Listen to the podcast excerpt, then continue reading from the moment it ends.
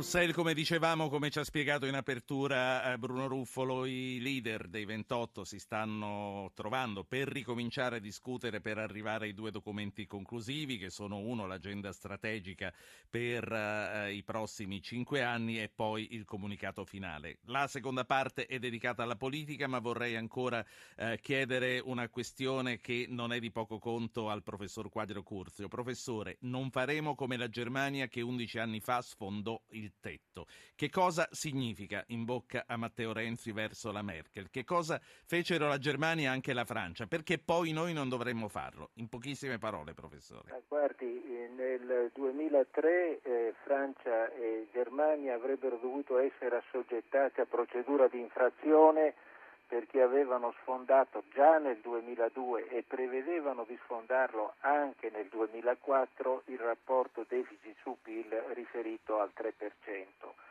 Ciò avrebbe dovuto comportare una procedura di infrazione con delle multe molto pesanti, si calcola che la Francia avrebbe dovuto arrivare a pagare una multa da 7 miliardi, che certamente non era poca cosa, anche la Germania. Tutto ciò non accadde perché Ecofin, che era poi il soggetto istituzionale titolato a decidere questa pratica, questa procedura, ai voti decise di non assoggettare i paesi a questa sanzione. Qual è la differenza tra allora e oggi? La differenza è che oggi ci sono dei vincoli ancora più stringenti perché i paesi hanno firmato il cosiddetto fiscal compact che non c'era a quei tempi, certo. a quei tempi c'era il patto di stabilità. Seconda osservazione, che a quei tempi tutto sommato lo sfondamento dei deficit era grave, ma la situazione economica era sostanzialmente una situazione tranquilla. Adesso la situazione sì. economica tranquilla non è, ma c'è una motivazione che oggi dovrebbe rinforzare quanto io ho detto prima, cioè esentare dal calcolo dei saldi di bilancio da parte nazionale dei fondi strutturali, e cioè che adesso non si sta crescendo e questa è una questione di enorme rilevanza certo. per l'Europa. Un'ultima battuta, il Fondo Monetario Internazionale, che è sempre stato il difensore di un rigorismo ad oltranza, pochi giorni fa ha detto proprio attraverso le parole del proprio direttore generale Lagarde che l'Europa deve trovare delle flessibilità per crescere, naturalmente col linguaggio diplomatico del fondo, io lo forzo un pochettino, ma naturalmente l'istanza detto, di certo. crescita è un'istanza irrinunciabile, altrimenti non sì. scende la disoccupazione. Antonio Tajani, Forza Italia, buongiorno. Buongiorno, buongiorno, ancora vicepresidente della Commissione europea. sì, certo, ci sto, ci sto per arrivare, ma lei fa bene a precisarlo. Matteo Salvini, Lega Nord, buongiorno. Buongiorno a voi. Sentiamoci Paolo da Bologna, un ascoltatore. Paolo, buongiorno buona giornata a tutti. Intanto in bocca al lupo al dottor Po per il nuovo incarico. Ma a parte questo... È una sfida che fa tremare i polsi e eh? lei mi dà la possibilità di anticipare, grazie, sì, che dalla prossima settimana qui torna Giorgio Zanchini, qui si comincerà alle otto e mezza dal lunedì al giovedì e io passo alla sera alle 19.30 a Zapping. Intanto, Prego, in bocca, intanto in bocca al lupo, e, intanto e, grazie, lupo. e grazie per quello che ci ha dato in questi anni. Senta, voi, voi, continuerete ad ascoltare Radio Anch'io, però vi porterò, anche, eh, certo, vi porterò con me anche eh, alla sera. Vada eh, certo, Paolo, vada, certo. vada. Sì, sì, sarò breve. Eh, dunque, mh, francamente, pochi, preci, pochi, pochi obiettivi economici di breve periodo, massimo di medio periodo da perseguire con grande determinazione. Credo che sia questa l'unica strada e credo che il documento che l'Italia ha proposto debba trovare eh, recepimento nell'Unione Europea ancora una volta al di là dei nomi, anche se effettivamente poi i nomi abbiamo già visto che sono venuti fuori. Grazie e buona Grazie. giornata a tutti. L'Italia trovi ascolto in Unione Europea, è quello che assieme a Paolo tutti ci auguriamo. Eh, Presidente Tajani, eh, lei sta per abbandonare la Commissione, ha fatto bene a dirlo che però ancora per qualche settimana lo è. In Commissione è stato responsabile in questi anni prima dei trasporti, poi delle imprese e poi ora passerà al gruppo di Forza Italia. Quali dossier ancora aperti lei lascia lascia al suo successore e come affronterà l'impegno da parlamentare? Eh, da parlamentare, intanto buongiorno e complimenti anche a Ruggero per eh, l'importante incarico che avrai eh, all'interno della nostra radio. Grazie. Eh, ti, segui, ti, continueremo a seguire. Grazie. Eh, le cose aperte, la cosa principale aperta è eh, il grande problema dei debiti pregressi che ha la pubblica amministrazione italiana e non soltanto nei confronti delle piccole e medie imprese. L'Italia deve ancora pagare circa eh, 70-80 miliardi di euro alle imprese, più c'è il mancato rispetto della eh, direttiva europea che impone di pagare le imprese entro 30 giorni. Questo purtroppo in Italia non succede, salvo in qualche regione del nord, devo dare atto alla regione Lombardia che è una regione che paga generalmente eh, rispettando i termini, eh, ma la media, come ha detto Banca d'Italia, è attorno ai 180 giorni, quindi c'è una violazione costante della direttiva comunitaria ma anche della legge della Repubblica Italiana che è in vigore dal 1 gennaio del 2013. Eh, io con il vicepresidente Ren così entriamo subito in merito alla flessibilità del patto di stabilità. Avevamo detto con una lettera del eh, 18 marzo del 2013 che l'Italia poteva pagare tutti i suoi debiti senza violare il patto di stabilità perché il pagamento dei debiti pregressi rappresentava un fattore attenuante del patto di stabilità, cioè si poteva pagare senza sforare il 3% perché eh, patto di stabilità deve essere interpretato. Questo è previsto già dal trattato, quindi non è eh, un qualche cosa di nuovo, è un qualche cosa che deve essere fatto. Ecco perché io credo che all'interno della Commissione europea poi eh, l'Italia debba attraverso il futuro commissario svolgere un ruolo perché ci sia sempre più un'interpretazione flessibile del patto di stabilità, senza sforare il tetto del 3%. Detto questo, per alcune questioni penso sì. eh, i finanziamenti nazionali che sono cofinanziamento di fondi europei potrebbero essere esclusi dal patto di stabilità o quantomeno essere considerati un fattore attenuante. Quindi eh, al di là della propaganda delle cose che scrivono i giornali, eh, poi bisogna vedere quello che succede. Non diamo per scontata eh, questa flessibilità eccessiva della signora Merkel, è tutto da conquistare. Il prossimo Parlamento europeo dovrà vedere una forte azione di tutti eh, gli italiani e tutti coloro che non credono che la politica dell'austerità tout court eh, porti dei risultati, perché oggi la politica dei sacrifici senza un'azione sì. a favore della crescita eh, ha rischiato di fare anche. Sì. Quindi... Anche Matteo Salvini si deve dare da fare per raggiungere questo scopo. Matteo Salvini, Lega Nord, lei oltre che europarlamentare uscente e rientrante, anche segretario federale nazionale della Lega Nord. A parte questo che diceva Tajani, eh, c'è una cosa che le vorrei chiedere. Lei è euroscettico della primissima ora che cosa ha provato, per dirla come lo dicono certi miei colleghi giornalisti, che cosa ha provato quando ha sentito Renzi dire tenetevi la vostra moneta che noi ci teniamo i nostri valori? Meglio tardi che mai, è una moneta sbagliata e quindi se se ne accorge anche Matteo Renzi al di là della campagna elettorale, bene. Io vi ascoltavo in macchina nei 20 minuti precedenti, ascoltavo questo, questo Juncker di cui conosco la biografia, è in politica da 35 anni, è da vent'anni alla guida di tutti i principali organismi europei e mondiali, il Fondo Monetario Internazionale, la Banca Centrale Europea, l'Eurogruppo, quindi lo dico agli ascoltatori, è da vent'anni uno dei registi assoluti di quello che va bene e che va male in Europa. E ha avuto la brillante idea il mese scorso in un'intervista al TG1 di dire che se in Italia c'è la disoccupazione è colpa degli italiani e l'Europa non c'entra niente. Se questo è il tizio che per i prossimi cinque anni, con le responsabilità che ha sulla coscienza, con un tasso di disoccupazione non solo in Italia, ma in tutta Europa, che non ha precedenti nella storia, se questo è quello che deve decidere il nostro futuro, altro che euroscettico, mi permetto di essere euroincazzato. Perché io sarò a Strasburgo martedì, andatelo a dire agli agricoltori, ai pescatori, agli artigiani, ai commercianti, ai camionisti, ai bagnini, ai maestri di sci, agli allevatori, a tutte le vittime dei regolamenti più assurdi e demenziali che, che l'Europa sta portando in Italia sulla testa dei nostri lavoratori, che sì. è colpa degli italiani se sono disoccupati. Se questo è il frutto dell'accordo fra Forza Italia e Partito Democratico, Senta, eh, no, quindi lei eh, di Juncker più che non conta niente, come diceva ieri qualcuno qui, lei dice è un personaggio di cui bisogna avere paura. Non conta niente. Eh. Questo è da vent'anni che decide tutte le politiche fiscali, monetarie e occupazionali dell'Europa. Tajani, voi invece lo sostenete Juncker? Ma, eh, bisogna ricordare, perché, per correttezza, che eh, Juncker è anche colui che si è battuto a favore degli Eurobond.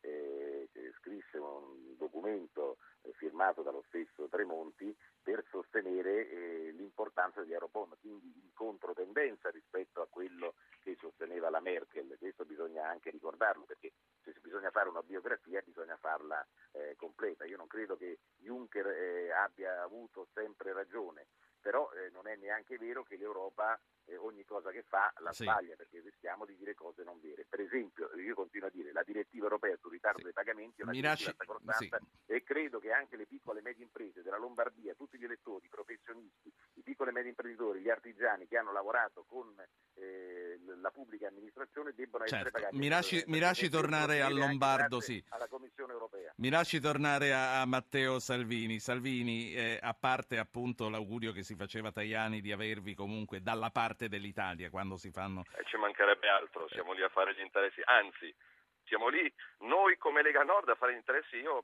stavo leggendo stamattina una relazione che mi arriva dal sud, dagli agricoltori e dai pescatori delle regioni del sud che lanciano un allarme di disoccupazione per colpa dei regolamenti europei. Quindi io vado a difendere la mia Lombardia, il mio nord evidentemente, ma vado a difendere anche l'economia del sud, quindi... perché o l'Italia si salva tutto o non si salva, però questa Europa, io ripeto, sono pagato il 27 del mese per fare, non per contestare, quindi se ci saranno delle scelte positive io le approvo, però sono estremamente preoccupato perché il signore che si apprestano a votare tutti insieme, da Renzi a Berlusconi, è uno dei principali artefici, lascio agli ascoltatori giudicare, delle politiche fiscali e monetarie dell'Europa di questi vent'anni e io gli chiedo se stanno meglio sì. adesso o se stavano meglio vent'anni fa. Senta, eh, sentitevi eh, che cosa ci dice un ascoltatore, Fabio da Roma. Fabio, buongiorno.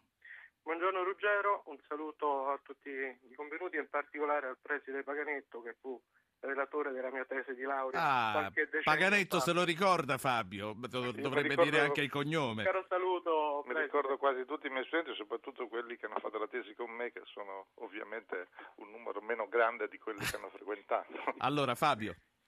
Mm, la mia domanda era questa, l'attenzione posta anche a livello europeo su ottenere maggiore flessibilità, che tradotta è eh, maggiore spesa pubblica per stimolare l'economia, secondo me è una soluzione miope perché si dimentica che il problema in Europa e in particolare in Italia è dal lato dell'offerta, cioè il problema della mancanza di competitività, scarsa efficienza ed efficacia sì. che hanno le nostre imprese eh, sostenute per decenni dall'assistenzialismo di Stato o lasciate crescere in maniera eh, critica grazie a atteggiamenti eh, positivi nei confronti certo. della corruzione o dell'evasione eh, fiscale. Non sarebbe il caso di porre l'attenzione su riorganizzare anche il settore della produzione, cioè le imprese, tirando ecco. su imprese maggiormente efficienti Fabio, e efficaci. Fabio, grazie. Io vorrei a questo punto, eh, la saluto Fabio, sto per salutare anche Salvini e Tajani, ma vorrei che prima eh, di accomiatarci rispondessero all'osservazione che ha fatto Fabio Salvini la stragrande maggioranza delle piccole e medie imprese non hanno mai visto una lira pubblica e se non possono investire in innovazione perché hanno una tassazione reale che arriva al 65%. Quindi adesso non diamo agli imprenditori normali, non alle grandi imprese assistite dallo Stato, colpe che non hanno. Eh, ripeto, noi siamo lì per migliorare la situazione. Noi come Lega proporremo che l'Europa finalmente si svegli e faccia qualcosa sul tema dell'immigrazione, su cui sta facendo, e lasci però alle singole realtà decidere come spendere sì. i soldi. Chiudo con questo esempio. In Regione Lombardia, nelle casse dei comuni lombardi sono fermi 8 miliardi di euro in contanti che oggi ci sono ma non possono essere spesi nel nome del patto di stabilità. Quanti posti di lavoro utili, produttivi creerebbero è, è un esempio, 8 miliardi? È un esempio illuminante. Grazie Matteo Salvini, grazie, grazie per essere stato e continui ad ascoltarci in macchina quando Dalla viaggia. Dalla mattina alla sera. Bravo, e almeno, almeno, almeno fino a che finisce il zapping, la saluto. Antonio Tajani, una risposta anche da parte sua.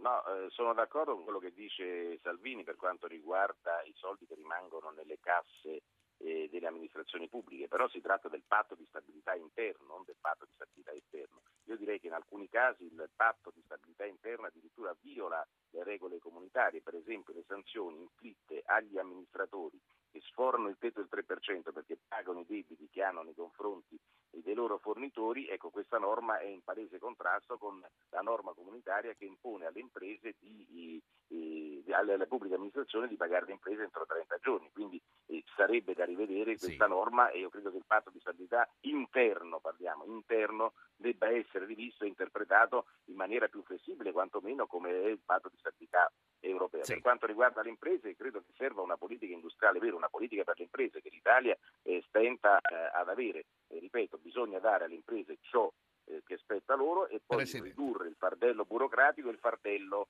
eh, il fardello fiscale che, che impedisce alle imprese di poter fare ciò che possono Presidente Tajani, grazie anche a lei, buon lavoro. fare. Grazie a voi. Grazie, eh, a risentirci. Simona Bonafè, europarlamentare, Partito Democratico, buongiorno. Buongiorno lei e ai suoi ascoltatori. Bonafè, lei è stata record woman italiana di preferenze, come si era impegnata a fare, ora abbandona il Parlamento italiano per quello europeo e il suo arrivo coincide con l'inizio del semestre italiano di presidenza. Qual è la prima cosa che farà? Beh, eh, sono tante le cose da fare e mh, una delle prime cose che faremo sicuramente è quella di rimettere al centro eh, alcuni temi che possiamo dire eh, l'Europa si è un po' dimenticata per strada. Stiamo parlando adesso eh, dei temi della flessibilità, di andare oltre l'austerity, ehm, stiamo parlando di quanto sia importante far tornare, eh, diciamo, riflettere l'Europa ad agire sulla- sull'immigrazione.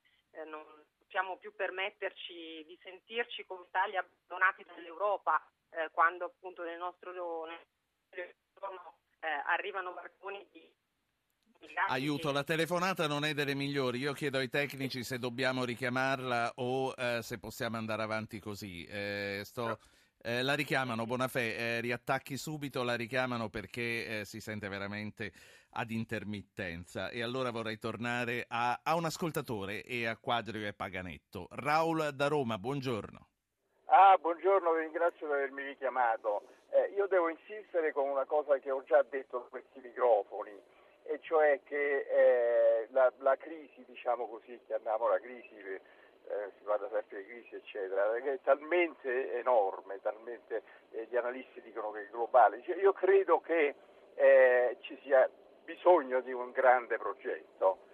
Sicuramente io spero che si riesca ad avere la, questa e flessibilità, insomma, le richieste dell'Italia non solo di Sì, beh, questa mattina con i telefoni non abbiamo veramente fortuna. Eh, professor Paganetto, siamo già in grado di rispondere per quello che abbiamo sentito all'osservazione di Raul?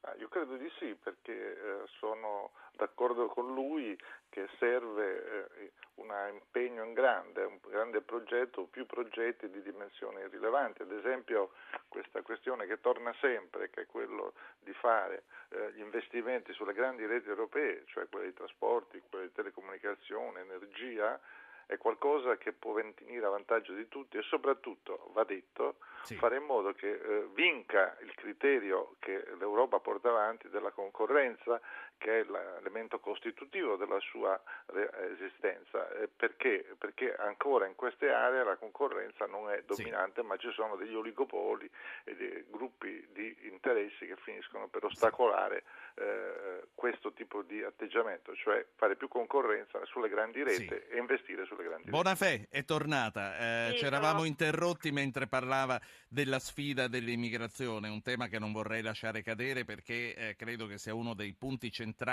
del prossimo, del prossimo semestre, che è quello che corrisponde alla nostra presidenza. Esatto, ma non solo, insomma, noi eh, ci siamo presentati in campagna elettorale come Partito Democratico e abbiamo ottenuto il risultato che abbiamo ottenuto anche perché abbiamo detto che avremmo voluto cambiare verso all'Europa, quindi avremmo voluto creare un'Europa che non guardasse solo all'austerity, ai limiti diciamo, di bilancio, ai parametri del bilancio, ma che avesse un volto più umano. Ecco, l'immigrazione è uno di questi temi, insomma, cioè noi pensiamo che ehm, fino ad oggi l'Europa ci ha spiegato quali pesci andare a pescare, però insomma non si è, si è impegnata a fare altro quando si doveva soccorrere le persone in difficoltà. E allora la- l'immigrazione, i costi dell'immigrazione non possono ricadere solo sullo Stato italiano, quindi No. per questo noi abbiamo una, una delle prime cose che faremo è rispondere alla commissaria all'immigrazione che ha detto che non ci sono soldi per far fronte a, a un maggiore impegno dell'Europa su questo fronte. Senta, ecco, noi andremo a- in a Europa questo- proprio a dire il contrario. A questo proposito, più che la poltrona della Ashton, non ci faceva comodo la poltrona della Malmström? Ma guardi, ehm, anche lì stabiliamo un principio, eh, a noi insomma non, non, interessa chi va a occupare i vari posti, ma ci, no, ma ci interessa che cosa andiamo a fare tutti insieme per cambiare questa Europa. Eh, quindi insomma, prima capiamo quali sono i programmi, capiamo quali sono le priorità che ci dobbiamo dare. Una di queste è appunto una maggiore attenzione sul fronte dell'immigrazione e poi tutto quello che si è detto fino ad ora, che avete detto fino ad ora, che, sta, sta, le, che si sta leggendo sui giornali, che si sta sentendo eh, in merito al Consiglio europeo, tutto il tema aperto della flessibilità e quindi della sì. eh, maggiore attenzione alla crescita. Senta, oggi, oggi, è giorno eh, di Juncker, ci diceva Ruffolo che il voto sarà praticamente 26 a 28, eh, tutti, ma non la Gran Bretagna e, e, nemmeno l'Ungheria. Abbiamo sentito anche questa mattina dalla Lega, poi da Forza Italia e dai nostri ospiti anche eh, pareri contrastanti sulla figura del candidato eh, Presidente della Commissione. Eh, lei cosa ne pensa? A lei e al Partito Democratico piace? Guardi, io penso questo, penso mh, intanto che è stato importante stabilire un metodo e quindi non parlare subito di nomi, ma parlare di programmi e parlare di priorità. Eh, oggi il Consiglio europeo approverà non solo il nome di chi farà il commissario, ma anche l'agenda sulla quale l'Unione europea si muoverà nei prossimi mesi, anche col semestre europeo. Ecco, se Juncker, ehm, Juncker verrà eletto proprio in funzione di questa nuova agenda che si, che si deve necessariamente porre, quindi ehm, ecco, eh, il tema è un po' questo, cioè più, più, che il nome, ripeto, noi dobbiamo capire quali sono i contenuti e i contenuti sì. sono quelli che le dicevo prima, una maggiore attenzione alla crescita, alla lotta alla disoccupazione, ehm, certo. margini maggiori dell'interpretazione del patto di stabilità, questo è un altro... Per voi... Temi per voi è stata una sorpresa questa uh, coalizione che sostiene, internazionale che sostiene Enrico Letta al posto di Van Rompuy? È un'occasione da non lasciare scappare. Beh, Enrico ha tutte le qualità, le competenze e la preparazione per affrontare al meglio quel ruolo. Um, Però? No, non, non, c'è un però, io eh, siccome appunto sono fautrice, come avrà capito, di un'Europa che cambia verso, penso che non dobbiamo limitarci a dispute nazionali sui nomi, insomma eh, non vorrei ripetermi ancora una volta, no. ma a me quello che interessa anche perché è che non mi risponderà, sì. Eh, no, no, no, è chiaro, sto, sto, anche scherzando, Bonafè, comunque è importante quello che sta dicendo e sottoscrivo quello che sta dicendo, è importante quello che sia chi sia riusciremo a fare come Italia. Professor... Ma anche perché, guardi, se le posso dire una cosa, quel 40% che ha preso il Partito Democratico sta a dimostrare anche questo, cioè sta a dirci questo, cioè noi come Partito Democratico siamo l'unico che in Europa, pur essendo forza di governo, ha vinto sulla base di un programma europeista, non certo. dicendo che l'Europa non va bene, Buona ma dicendo che l'Europa è un'opportunità, certo che la cambiamo, quindi è questa la sfida Grazie, vera. grazie anche a lei e buon lavoro Simona Bonafè. Arrivederci. Arrivederci, ci ritroveremo presto. Professor Quadrio Curzio, luci e ombre di Juncker. Ma guardi, ha detto bene Tajani, era il 10 dicembre del 2010 quando sul Financial Times è comparso un articolo cofirmato da Juncker e da Tremonti in sostegno degli Eurobond, che è lo strumento fondamentale per rilanciare la crescita dell'Europa attraverso gli investimenti infrastrutturali. Successivamente la proposta ha generato persino una polemica tra Juncker e la Merkel, perché la Merkel l'ha subito freddata, come si suol dire, e dunque credo che Juncker potrebbe riservarci delle sorprese interessanti.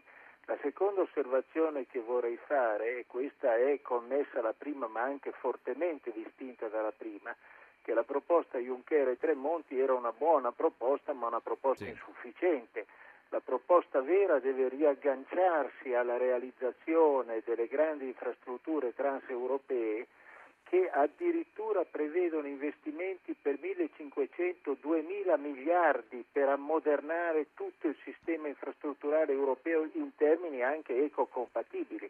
Per fare quello ci vogliono delle tipologie di emissioni di titoli di Stato europei, chiamiamoli così, che io ho chiamato Euro Union Bond, soprattutto nel lavoro che ho fatto con Romano Prodi, che andrebbero a ruba sui mercati internazionali. L'Europa si sta privando di una grande possibilità che invece gli Stati Uniti stanno usando tranquillamente. Sì, eh, Paganetto, veramente 30 secondi, dopo Prodi Barroso, dopo Barroso Juncker, passi avanti o passi indietro? Ma io credo che per quello che è stato detto, ma soprattutto per il contesto in cui viene... Veramente 20 secondi. Viene nominato, ci sono dei passi in avanti perché insieme alla nomina ci sono le questioni poste anche dal nostro Premier, cioè quello di dire attenzione, facciamo prima un discorso su che, sul che fare e poi eleggiamo certo. Juncker. Signori, uh, io vi saluto, vi saluto tutti e vi ringrazio. L'appuntamento con Radio Anch'io, come sapete e come vi ho detto, è a lunedì mattina prossimo. Comincerà alle otto e mezza, non più alle nove. La staffetta passerà a Giorgio Zanchini che tornerà alla conduzione. Per quanto mi riguarda, ve l'ho detto prima, mi, mi attende una sfida molto impegnativa, quella di organizzare e condurre Zapping, che è un programma altrettanto importante ogni sera dalle 19.30 alle 21. È inutile dire che spero di conquistarvi anche lì e che vi ringrazio per questi quattro anni e mezzo che abbiamo trascorso insieme. Professor Quadro, professor Paganetto, alle, alle prossime occasioni, alle prossime settimane. Una parola, di, una parola di ringraziamento a Ruggero Po per quattro anni di attività assolutamente straordinaria. Grazie davvero e molti auguri. Mi associo al professor Quadro Curzio facendo tanti auguri perché eh, lo stesso successo che ha assistito Radio Anch'io guidata da Ruggero Po sia anche il successo di Zapping. Vi aspetto là quindi, ma restate anche qui. Grazie e buon weekend a tutti.